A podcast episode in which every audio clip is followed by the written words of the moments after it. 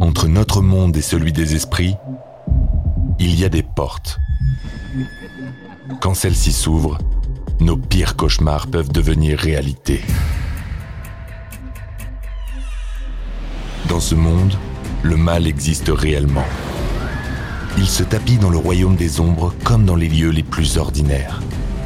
Voici l'histoire vraie de victimes de l'inimaginable.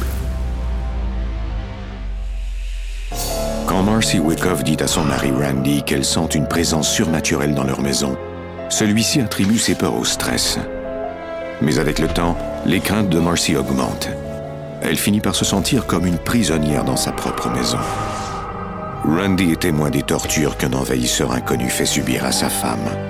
Il ne peut combattre cet ennemi invisible. Vous écoutez Hantises, l'accident d'il y a 60 ans, première partie. Au centre des États-Unis, on est dans un monde sans frontières. De vastes plaines, le ciel à perte de vue, des routes qui se déroulent sans fin. Mais pour certains, cette impression d'éternité est terrifiante. Et les routes sans fin deviennent des chemins qui mènent vers nulle part.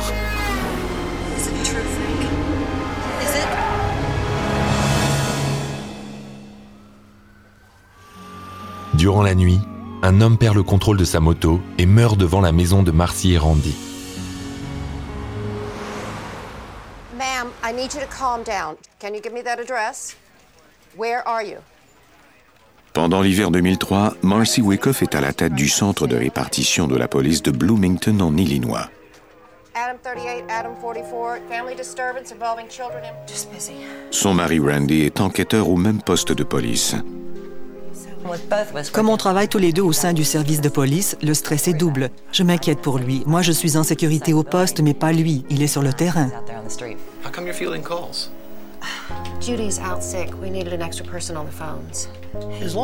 Depuis qu'on est ensemble, elle n'a jamais fait de semaine de 40 heures. Randy. C'est toujours 48, 50, 55 ou 60 heures. Je suis inquiet de son niveau de stress.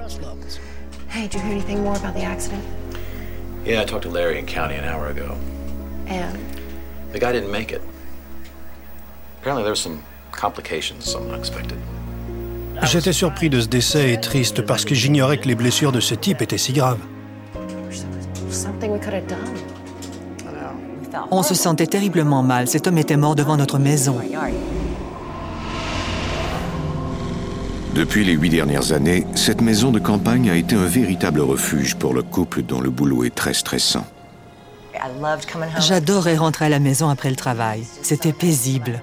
On n'entendait aucun bruit de circulation, ni aucune sirène. C'était vraiment bien. Mais le couple s'ennuie de certains sons, comme d'entendre le rire de leur fils Clint qui vient tout juste de joindre les rangs de l'armée et qui a été envoyé au Moyen-Orient. Le jour où il est parti, le téléphone a cessé de sonner. Plus personne ne venait à la maison. On aurait presque dit qu'on avait célébré ses funérailles et qu'il était parti pour toujours. Depuis le départ de Clint, Marcy et Randy comptent plus que jamais l'un sur l'autre. J'avais toujours dit à Randy que j'aimerais bien, avant de mourir, pouvoir me retrouver dans un western à dos de cheval. Pour moi, c'est la chose la plus formidable qui soit.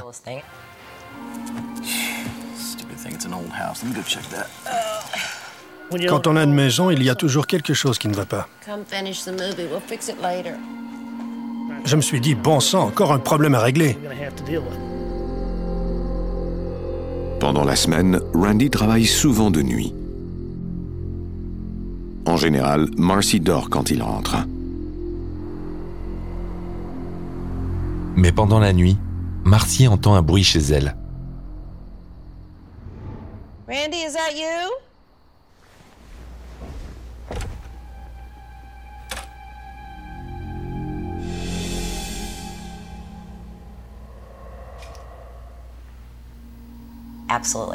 Il n'y avait personne. Marcy. J'ai balayé tout ça en me disant que ce n'était sans doute que mon imagination. Je suis une personne équilibrée et je suis rationnelle. Je ne prends jamais de décisions impulsives et c'est en partie à cause du genre de travail que je fais.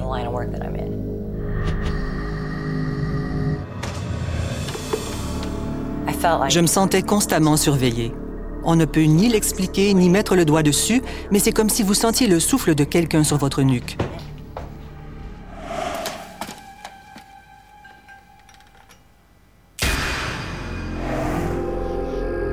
L'hiver tire à sa fin et le stress de Marcy au travail et à la maison ne fait que s'amplifier. De même que son inquiétude pour son fils. À peine quelques mois plus tôt, je devais lui dire à quelle heure rentrer, et voilà qu'il devait défendre notre pays à coups de fusil.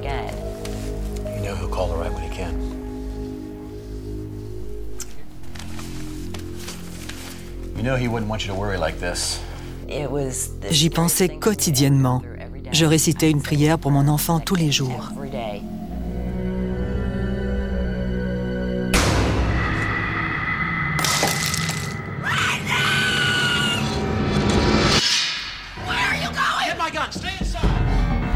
Il a disparu aussi vite qu'il était apparu.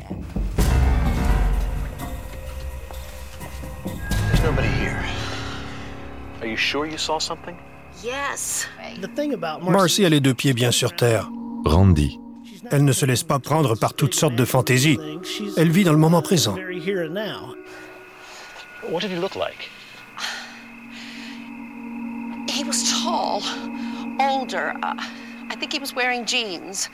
Je voulais bien la croire, mais il n'y avait rien de concret pour étayer ce qu'elle me disait. Je savais qu'il se passait quelque chose d'anormal. Comme Marcy ne trouve aucune explication rationnelle, elle en vient à croire en l'impossible. Peut-être la maison est-elle hantée. On lit des choses à ce sujet, on voit des émissions de télévision et des films. Je me disais, est-ce réellement possible? Est-ce que ça pourrait être ça? Au printemps 2003, Randy est promu au poste de sergent et il travaille encore plus qu'avant. Marcy est nerveuse à l'idée de rester seule à la maison. Je restais tard dans la soirée au boulot, souvent jusqu'à 8 ou 9 heures. Ainsi, je serais seule moins longtemps à la maison. Marcy sait que la famille d'une de ses collègues de travail a déjà habité dans la même maison qu'elle, mais elle craint de lui demander s'ils ont été témoins de phénomènes surnaturels. On ne parle pas de ça au cours d'une conversation normale en disant « Devine quoi, je crois qu'il y a un fantôme dans ma maison ». Personne ne vous croirait. Hello? Hi, Mom. Clint, how are you? I'm good. You know, things are kind of crazy right now. I just wanted to call and let you know I'm doing okay. I really love you guys. We love you too. So much. Bye, Mom. J'ai alors senti un courant d'air sur ma nuque. Mais aucune fenêtre n'était ouverte et l'air climatisé ne fonctionnait pas, pas plus que les ventilateurs. Et j'ai dit, « Je vous ordonne de partir de cette maison.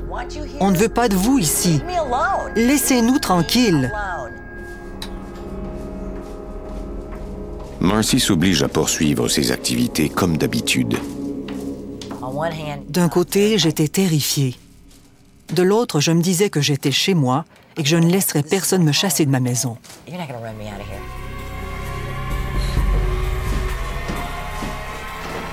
Je suis montée du sous-sol à toute vitesse.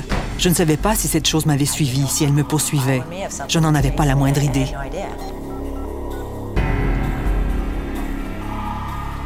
Randy, something is in this house. Something touched me. What? Who touched you? I don't know. There's nobody here. Je ne sais pas ce qu'on peut dire à sa femme quand elle croit qu'il y a une présence surnaturelle dans la maison. Je ne connais pas la réponse à cette question.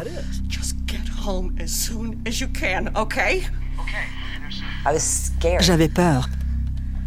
Et je me demandais si quelqu'un épiait mes moindres gestes. C'est difficile d'expliquer à quelqu'un à quel point c'était terrifiant.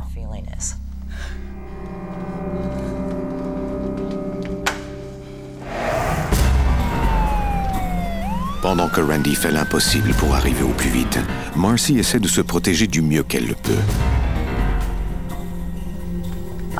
Il n'était pas question pour moi de redescendre au sous-sol. Mais qu'est-ce que je pouvais faire? Comment peut-on se battre contre une force invisible? Si cette chose ouvrait la porte, je l'entendrais au moins. C'était extrêmement frustrant pour moi. Il aurait fallu qu'il ait été témoin de ces phénomènes pour y croire.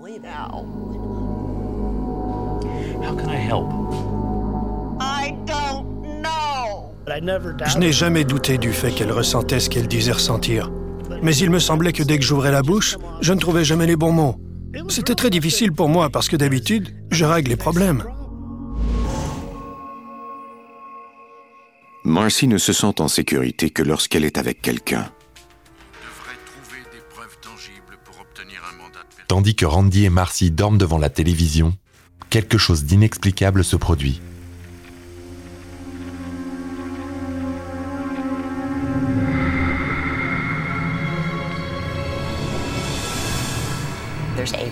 Il y avait de la fumée bleue juste devant moi. J'étais bien réveillée et je pouvais même voir le téléviseur en arrière-plan. Je me demandais d'où venait cette fumée.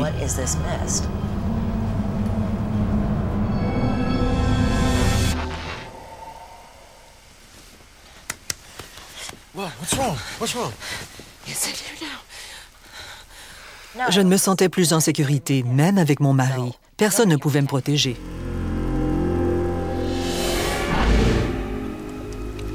J'ai alors commencé à lire des témoignages. Mais aller chercher de l'aide signifie aussi afficher une certaine vulnérabilité.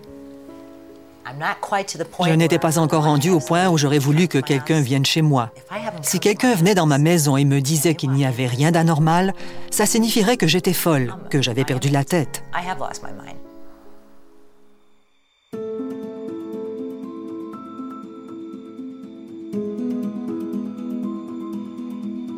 Vous venez d'écouter Hantises.